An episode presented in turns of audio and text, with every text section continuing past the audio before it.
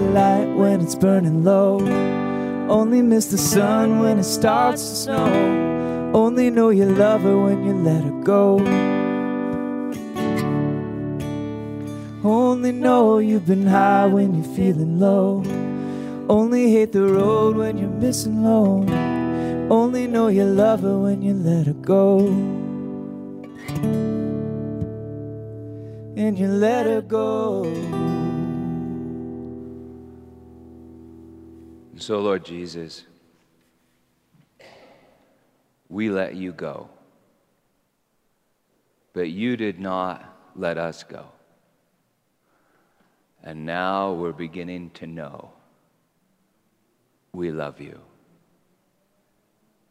Thank you, Lord God, in Jesus' name. And I pray that you would help us to preach that, the gospel, this morning. And I pray, Lord, that no one would be distracted by how sweaty I am this morning or worried that I'm about to have a heart attack or fall over, because I'm not. Uh, so, Lord Jesus, would you help us to see you and worship you this morning? It's in your name that we pray. Amen.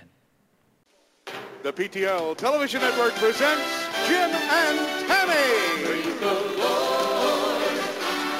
See the things that he has done. Praise the Lord. For the battle has been won. Together we'll lift it. Together we will praise the Lord. Come on now, let's have a great big welcome for Jim and Tammy Bakker.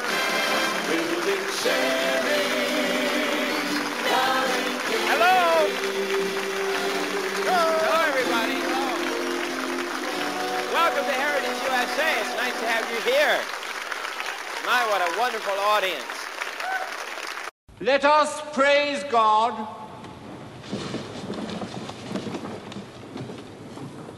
Oh Lord. Oh Lord.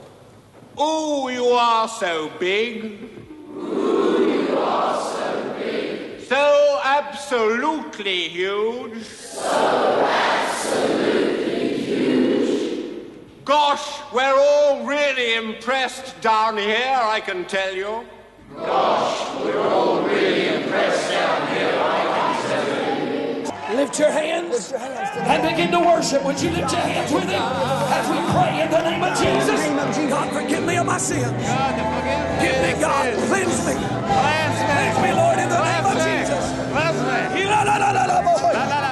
Yeah, yeah, let that tongue go. Here it comes. We're going to speak it on the tongue. Let it go.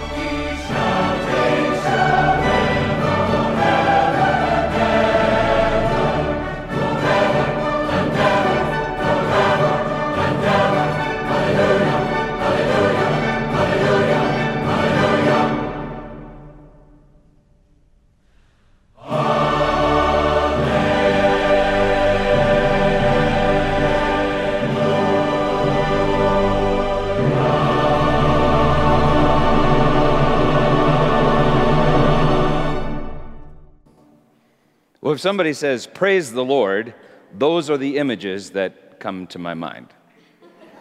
You know, the book of Psalms is a collection of hymns. It was the hymnal of ancient Israel and the hymnal of Jesus. Psalmos is just Greek, uh, which, which means um, song accompanied by instruments. There are one hundred fifty psalms in the book of Psalms. Uh, the book ends with five songs that begin with the word hallelujah and end with the word hallelujah. Hallelujah is Hebrew for praise the Lord.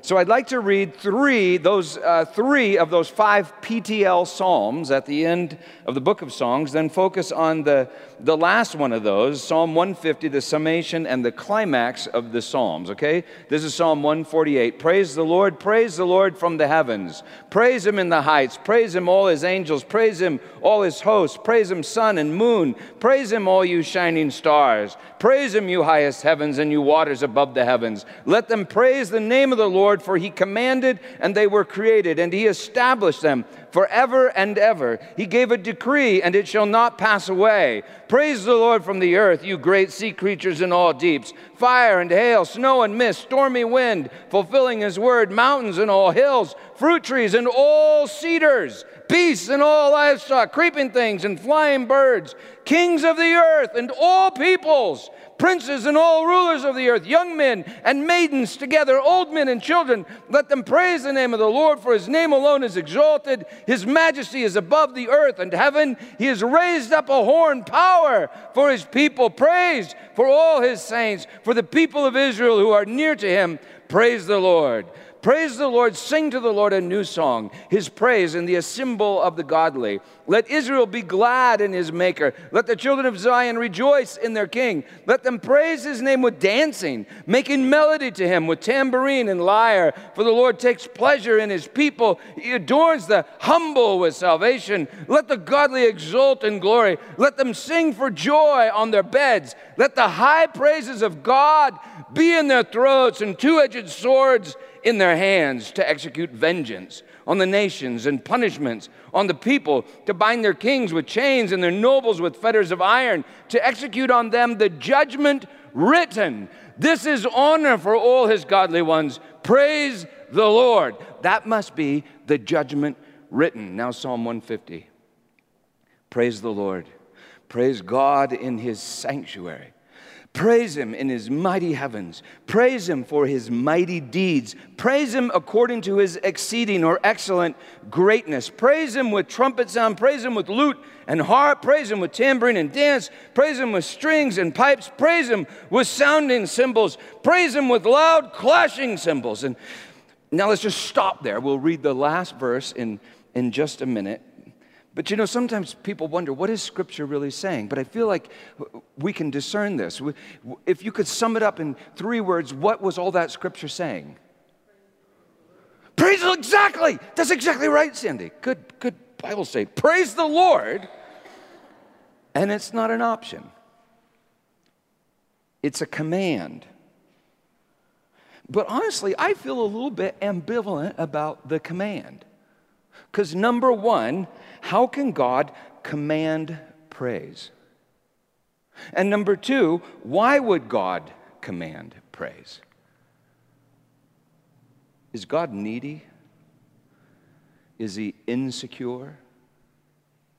You know, dictators like Kim Jong-un, they command praise with legislation and, and threats, but it doesn't really work. And that's number three.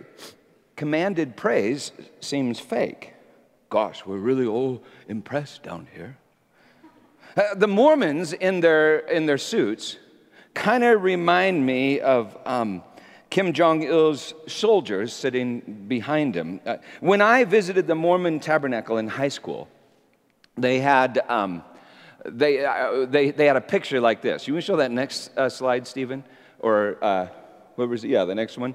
Um, Uh, they had a picture in it, it was like of just the choir, and it was talking about how this is heaven, and you could go to heaven. And I remember thinking, I do not want to go to there. So praise often seems fake, and I wonder if it's justified. And that's, that's number four. I, I love the Hallelujah Chorus, but it's being sung by Mormons with bad theology. In the Borat clip, those Pentecostals, they look foolish. On the P T L Club, they preach a prosperity gospel as if grace could somehow earn you prosperity, or greed, or greed could be justified by your praise. Uh, I remember watching one episode. I think it was um, James Bakker. It was James Bakker sitting uh, in a chair, kind of in the desert, and he talked about how God had called him out to the desert to pray like the prophets of old, except the desert was Palm Springs. And behind him, there was this magnificent mansion. And I think that's what really bugs me about P T L. I think, God, Jim Bakker has bad theology. He looks like a fool. I think he's faking it, and he does not deserve that mansion. God, there are children starving to death in Africa, and Jim Bakker praises you for that mansion. He does not deserve that mansion. So P T L irritates me. And when the show uh, was taken off of the air because of scandal, I was happy. Or maybe happy is really not the right word for it. I wasn't really happy so much as I felt that my grumpiness was justified. So anyway, what is praise? Hallel is the Hebrew, and it means uh, shine. So Hallel means uh, uh, to shine, and Hallelujah means uh, to praise the Lord or reflect the Lord's glory, um, reflect the Lord's glory back to him, saying, you are glorious. That's praise. Human beings often hang on to glory, glorifying themselves. But sometimes we praise something other than the self. And here's the really surprising thing. When I do praise, not fake praise, but, but genuine, real praise. When I praise, upon reflection, I mean, I, I have to reflect back on it later, but upon re reflection, I realize I'm happy. I mean, think about it. Think about the moment right after you take a bite of pizza, maybe after you've been hungry a really, really, really long time, the, the moment that you say, this pizza is awesome, for a moment, you forget yourself. Praise the pizza, and you're happy. Think about the first time you saw the ocean, if you're from Colorado, or think about the first time that you saw the Grand Canyon. John Piper said something like this. Nobody stands at the grand, edge of the Grand Canyon and thinks, how amazing am I? You look at the Grand Canyon and you say, that's, that's incredible. You praise, you forget yourself, and you're happy. Think about reading a great book or seeing a great movie. You praise the movie, you say, that was great, and then, and then you're happy. And, and now think of the moment that you receive praise. Someone says something like, you did a, you did a really good job. That's nice, isn't it? But it's different. It's nice, but then it makes you kind of nervous. If you're like me, you think to yourself, oh, crap, how am I going to do that again? You get stuck on you, even kind of addicted to you. But when you praise, you forget you. you. You lose yourself, and then you find yourself happy. So maybe, maybe God's not needy, but we are. God doesn't need to be praised, but we need to praise God. In Psalm fifty, verse twelve, God says this, if I was hungry, I wouldn't tell you. For the world and its fullness, it's all mine. Do I eat the flesh of bulls and drink the blood of goats? Offer to God a sacrifice of thanksgiving. He's saying, I don't need your sacrifices. But you need to sacrifice. I don't need uh, to receive from you, but you need to give to me a sacrifice of praise.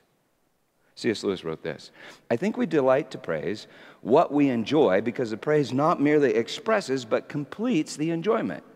It is its appointed consummation. It is not out of compliment that lovers keep on telling one another how beautiful they are. The delight is incomplete until it is expressed.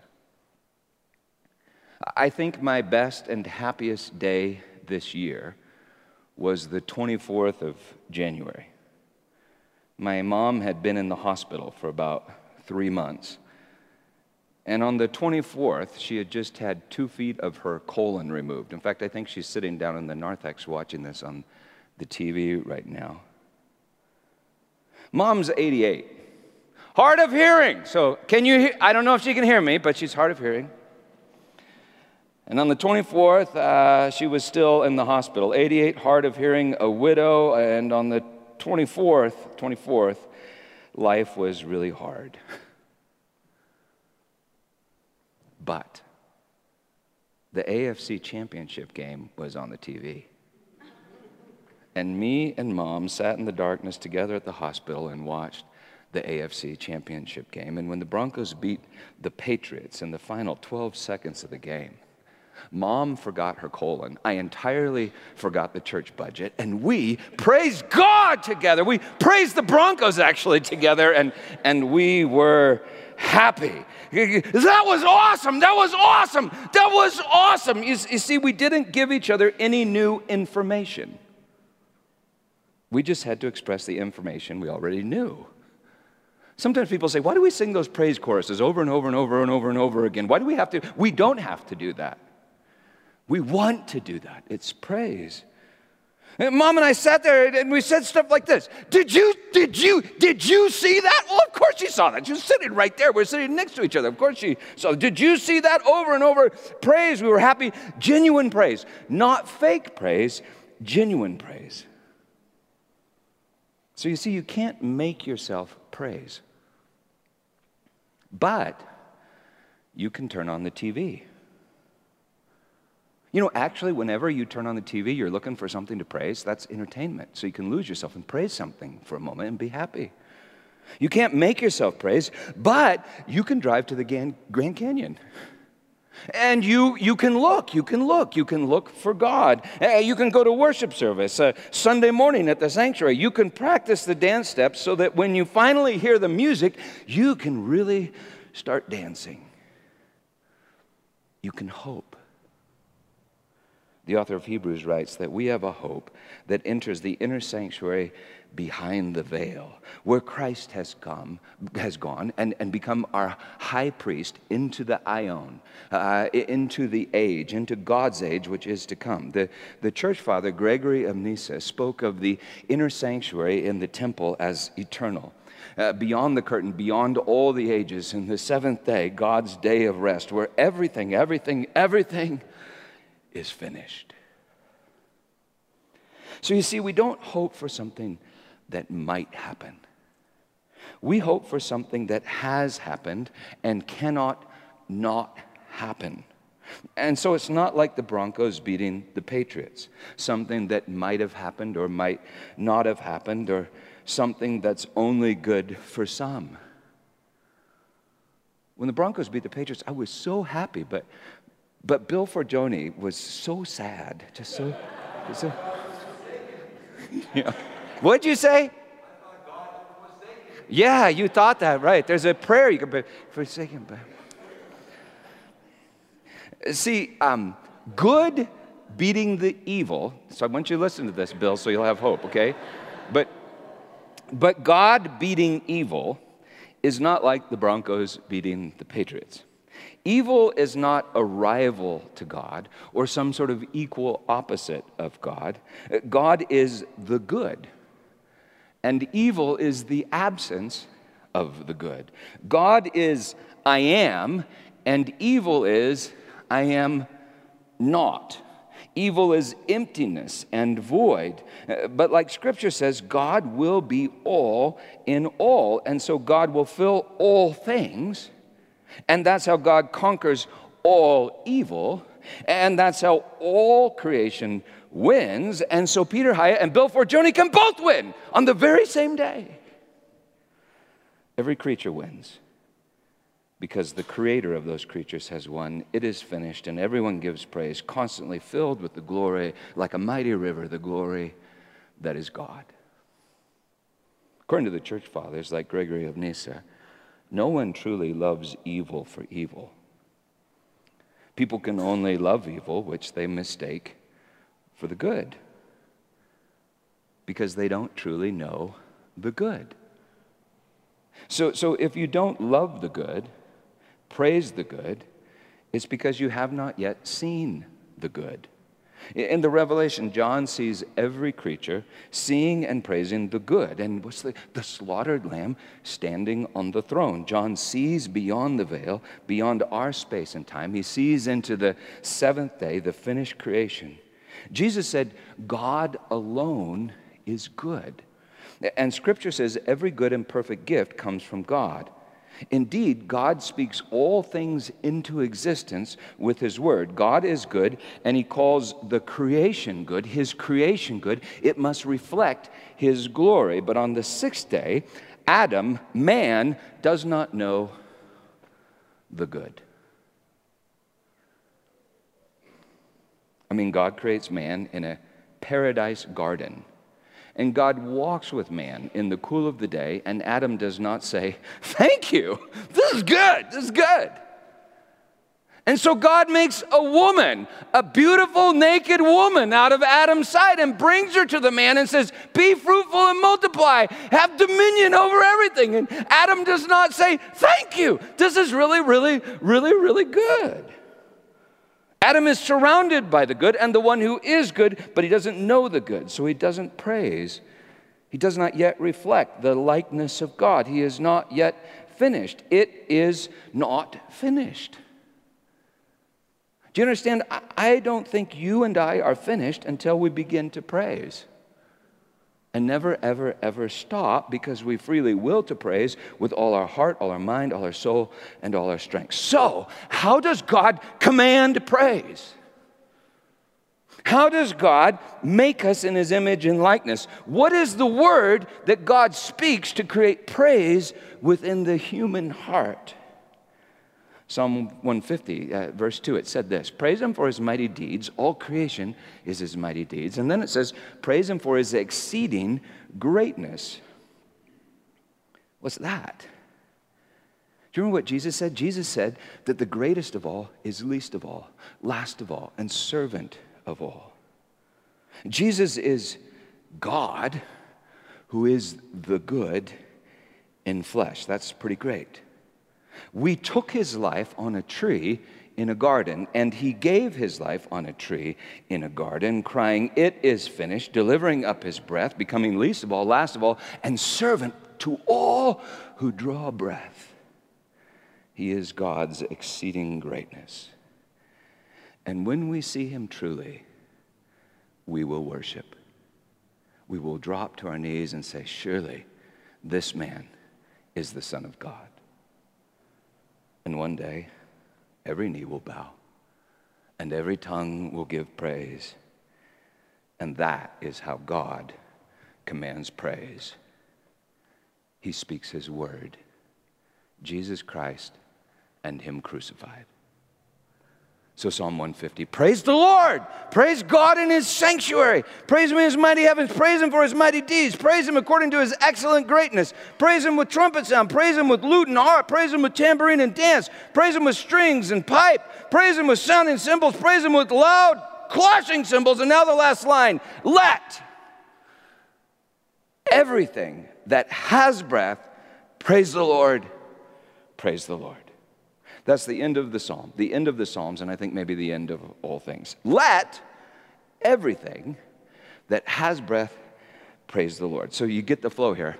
Praise the Lord, praise the Lord, praise the Lord. Second person, imperative tense. Um, Peter, Peter, Peter, praise the Lord. You praise the Lord, then let everything that has breath praise the Lord. What a bizarre statement. Kind of reminds me of that bumper sticker that I've seen a bunch of times, you know, that says, free Tibet. Do you ever see that? Whenever I see a bumper sticker that says, free Tibet, I always think to myself, sometimes I even say it out loud in my car, I say, okay, Tibet, be free!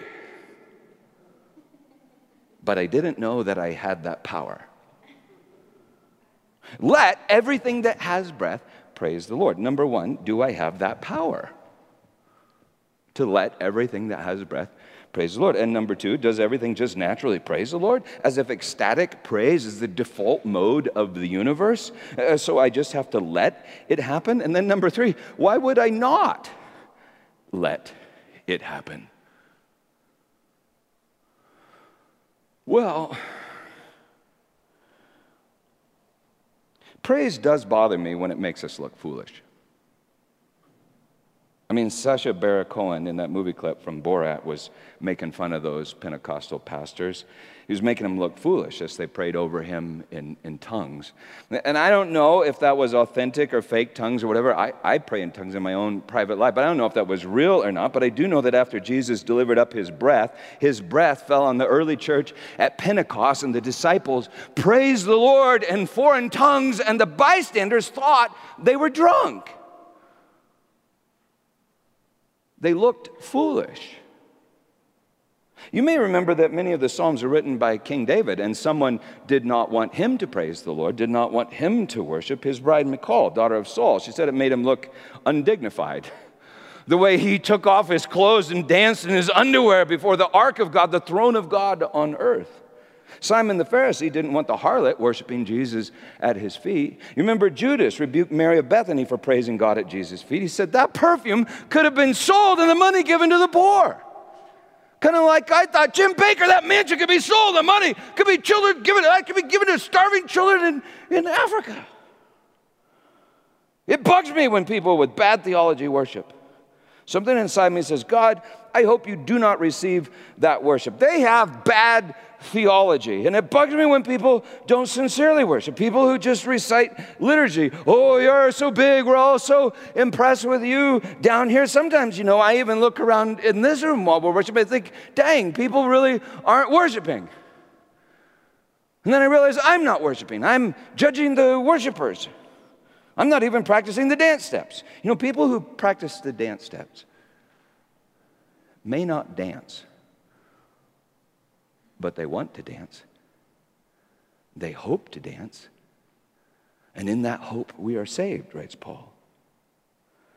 But I don't like improper praise, bad praise. I don't like praise from the undeserving. So when P T L went off the air uh, due to scandal, I was, I was pleased because Jim and Tammy Bakker did not deserve what it was that they were praising God for. And I think that's the, really the heart of the matter for, for me. The Mormons, the Pentecostals, the boring Anglicans, Jim and Tammy Bakker, they do not deserve what they are praising God for. They do not deserve their mansions, their cars, their, their monies. They don't deserve, they don't deserve the Lord.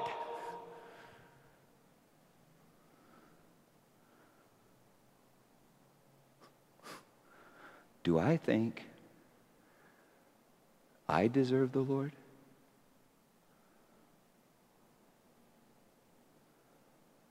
Do I think I deserve what it is that I praise God for?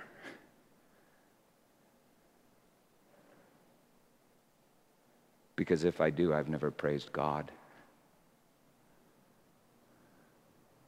I've only praised myself in the name of God. And something in me thinks, I am God. I am the Creator. I am the Savior. I am the Sanctifier. That something in me hates it when people praise the Lord, for they obviously don't understand that I am the Lord. Don't you hate it when someone gets praised for something that you think you did? Don't you hate that?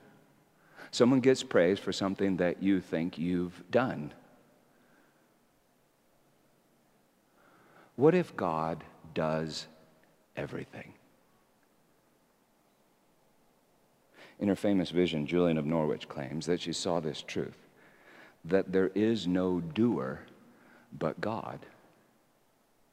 And so sin is not something that is done. It's the absence of the doer. Because God does everything that's anything. You know, I think Saint Paul agrees with Julian. You've read the verse a million times, but you haven't believed it. It's in First Corinthians thirteen.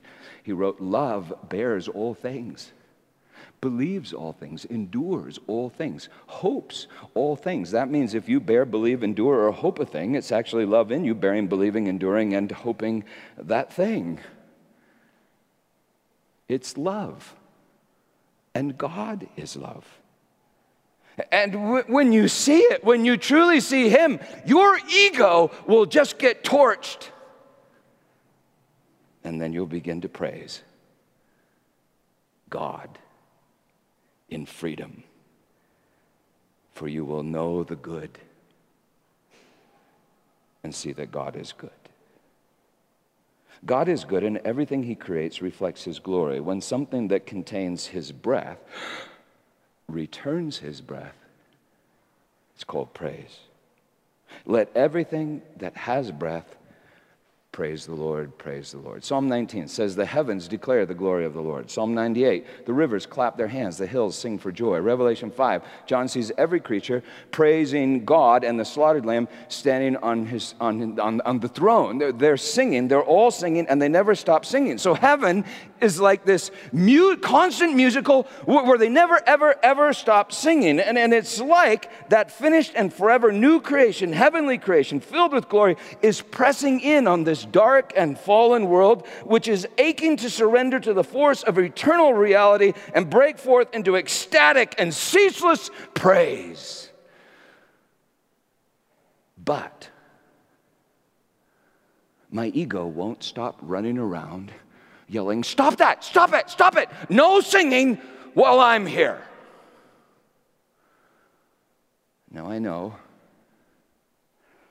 that some of you don't appreciate the classics, but I'm a patron of the fine arts, and so what I'm describing kept reminding me all week of this. One day, lad, all this will be yours. What, the curtains? No, not the curtains, lad. All that you can see stretched out over the hills and valleys of this land. That'll be your kingdom, lad. But mother... Father, lad, father. But, father, I don't want any of that. Listen, lad. I built this kingdom up from nothing. And that's what you're going to get, lad. The strongest castle in these isles. But I don't want any of that. I'd rather... Rather what? I'd rather just sing. Stop that, stop that. You're not going into a song while I'm here. Now, listen, lad.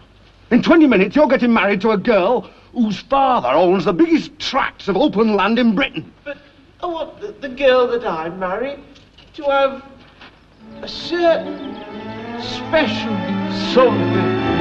Cut that out, cut that out! Look, you're marrying Princess Lucky, so you better get used to the idea. You got my note! Uh, well, I, I got uh, a note. You've come to rescue me. Uh, well, no, you see... Um... I knew someone would. I knew that somewhere out there, well, there must be someone. Oh, stop that, stop that, stop it, stop it. No, I was saved at the last minute. Ow! Well, I'll tell you. Not like that! Not like that! No! Stop it! Stop!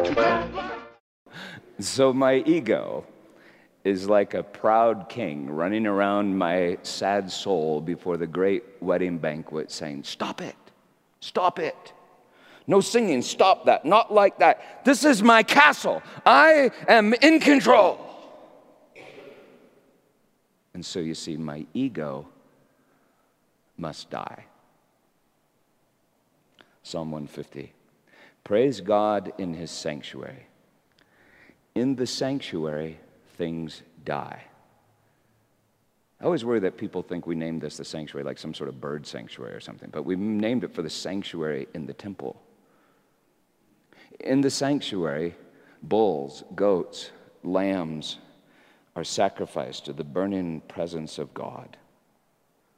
Psalm fifty, God says, I do not rebuke you for that, but I desire a sacrifice of thanksgiving, a sacrifice of praise. When I praise the Lord, something dies in the sanctuary that is me. And so the psalmist commands, praise the Lord. Second person indicative, you just do it. Praise the Lord. Ephesians five twenty, Saint Paul writes, give thanks always and for everything. Always and for everything. You know, when I give thanks for anything, I assault my ego.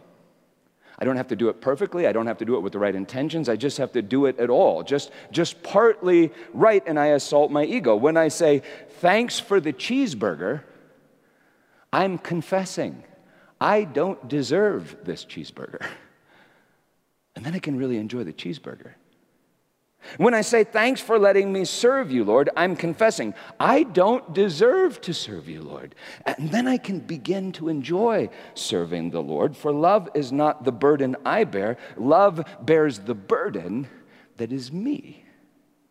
When I say thanks for everything, I'm confessing I don't deserve anything, and everything is a gift. My ego not dies, I, and, and, and praise, well, well, it happens. I let it happen. It's, it's, it's a gift. So if you get nothing else from this sermon, just remember this. Just start thanking God for stuff. That's it. Whatever. Cheeseburgers, ketchup. You have the ketchup from um, Whole Foods is so good. I tried doing it this, and I just was going, wow, this is great. Whatever, just thank God for stuff. Listen to First Timothy four four.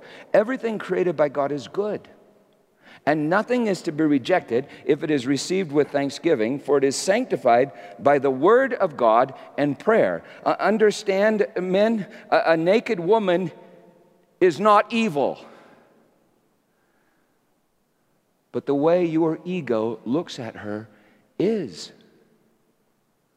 So thank God for her. Something in you will die, and you'll look at her differently. Or maybe not at all. A bottle of wine is not evil, but the way your ego takes it is evil. So thank God for the wine, and you'll begin to do what God wants you to do with the wine, which is maybe for a time to stop drinking it. Thank God for everything, even the experience of nothing. Not the nothing, because you thank, can't thank God for nothing, because then you're thanking him for nothing. So not the nothing, but the experience of the nothing. Why? Because God is using your experience of the nothing to help you know the something. God is using your experience of evil to help you know the good. It's like that song Saint Vince sang at the offertory. You only need the light when it's burning low. Only miss the sun when it starts to snow. Only know you love her when you let her go. And you let her go. Maybe we only know we love God when we let him go. And we let him go. I mean, think about it. Adam had God, and God is the good. But Adam didn't know God is good, or that his word is good. He did not have the knowledge of good. So on the sixth day of creation, God said, "Of the tree of the knowledge of good and evil, you will not eat. For in the day you do eat of it, dying, you will die." That's God's word. But Adam did not know that God's word was good. So mankind, Adam, took knowledge of the good on a tree in a garden and lost the good. He crucified the good. And that day is this day, and we will all die. And then we will know the good. Do you understand? The cross is the tree, and the tree works. God didn't command us to crucify the good. That's evil. But God arranged everything so that we would crucify the good, so we would lose the good, encounter evil, and he could give us the good, and we would then know the good, choose the good, and praise the good forever in freedom. Jesus Christ crucified and risen from the dead is the good, and knowing him is eternal life. The cross is the tree of the knowledge of good and evil, and the cross is the tree of life. This is where you come and get eternal life. And the cross annihilates your ego, and the cross creates endless praise in that empty, desolate place. To, to know God is to praise God, is to be finished in the image and likeness of God. So God, like Paul says, consigned all men to disobedience, that he may have mercy on all. So everything that has breath will praise the Lord. See, it's in the dark that we come to know the light. And so it's no accident that David wrote his very best praise songs in the darkest caves.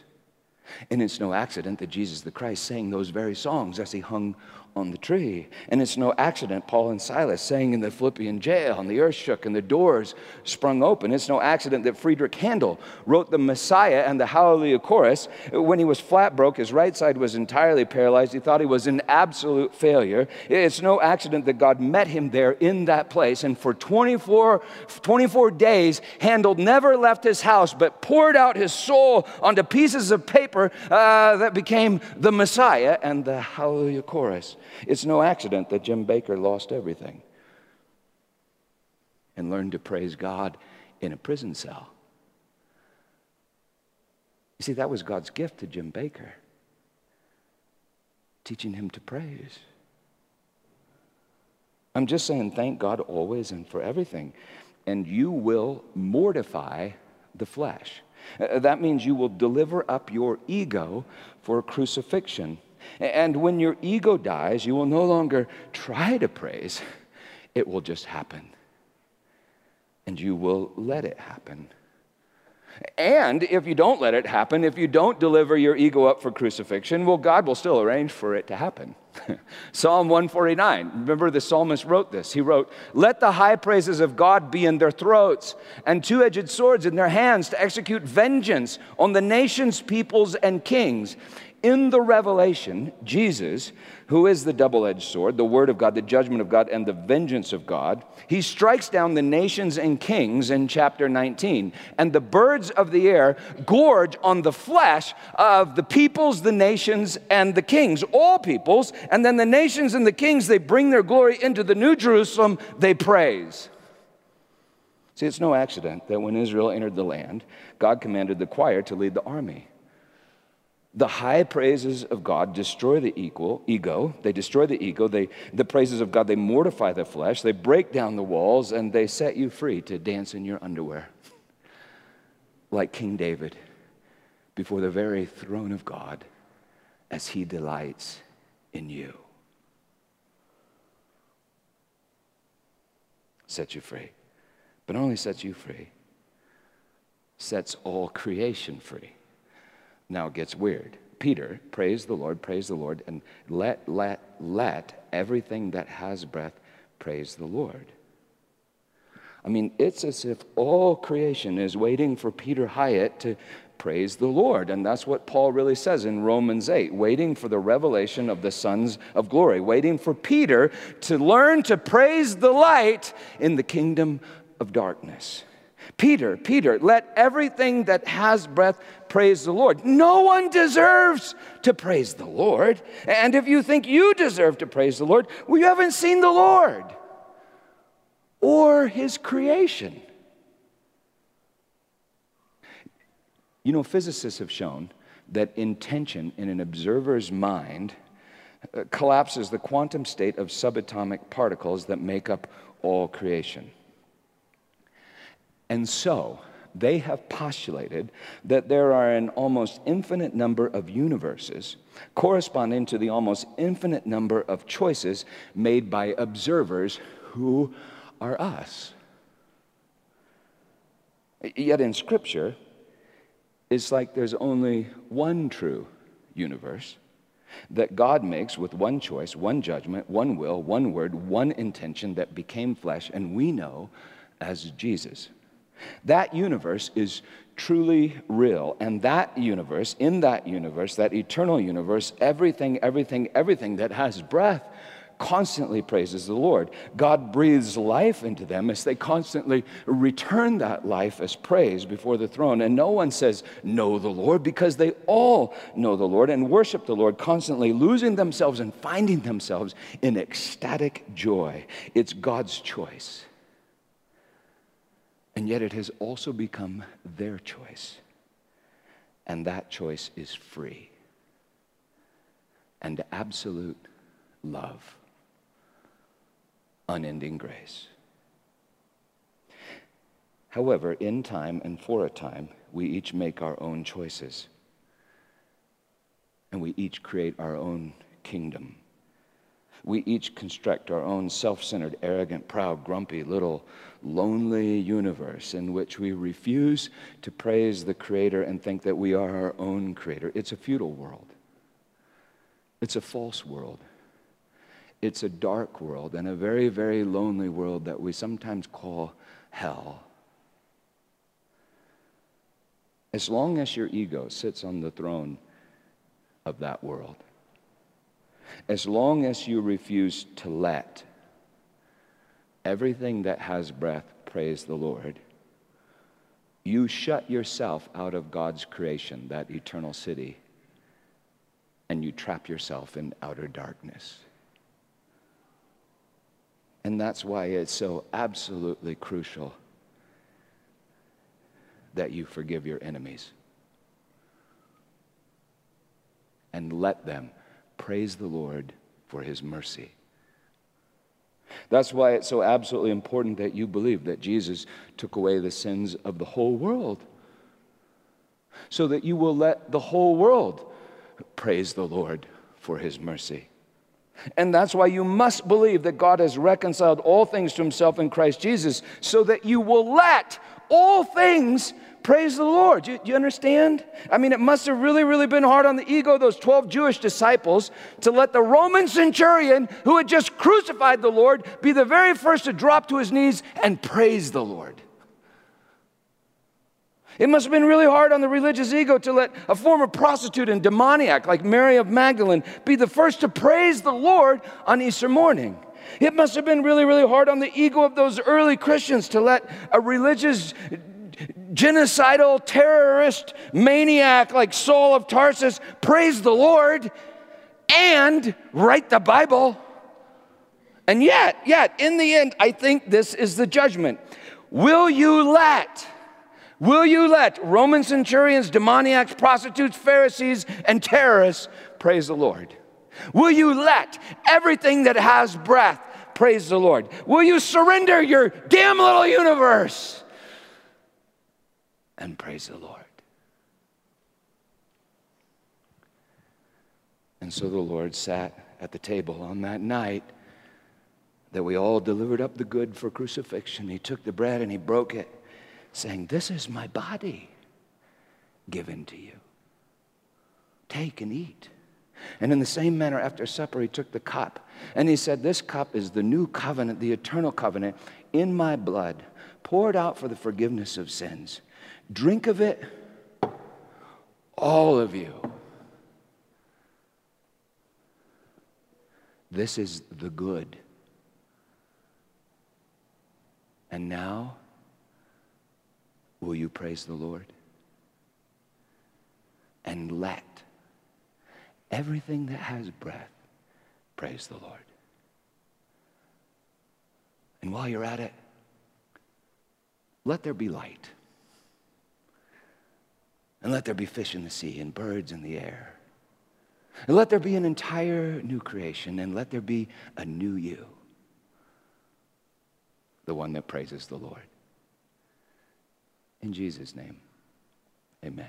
Blessed be the name of the Lord. Blessed be your glorious name, O Lord.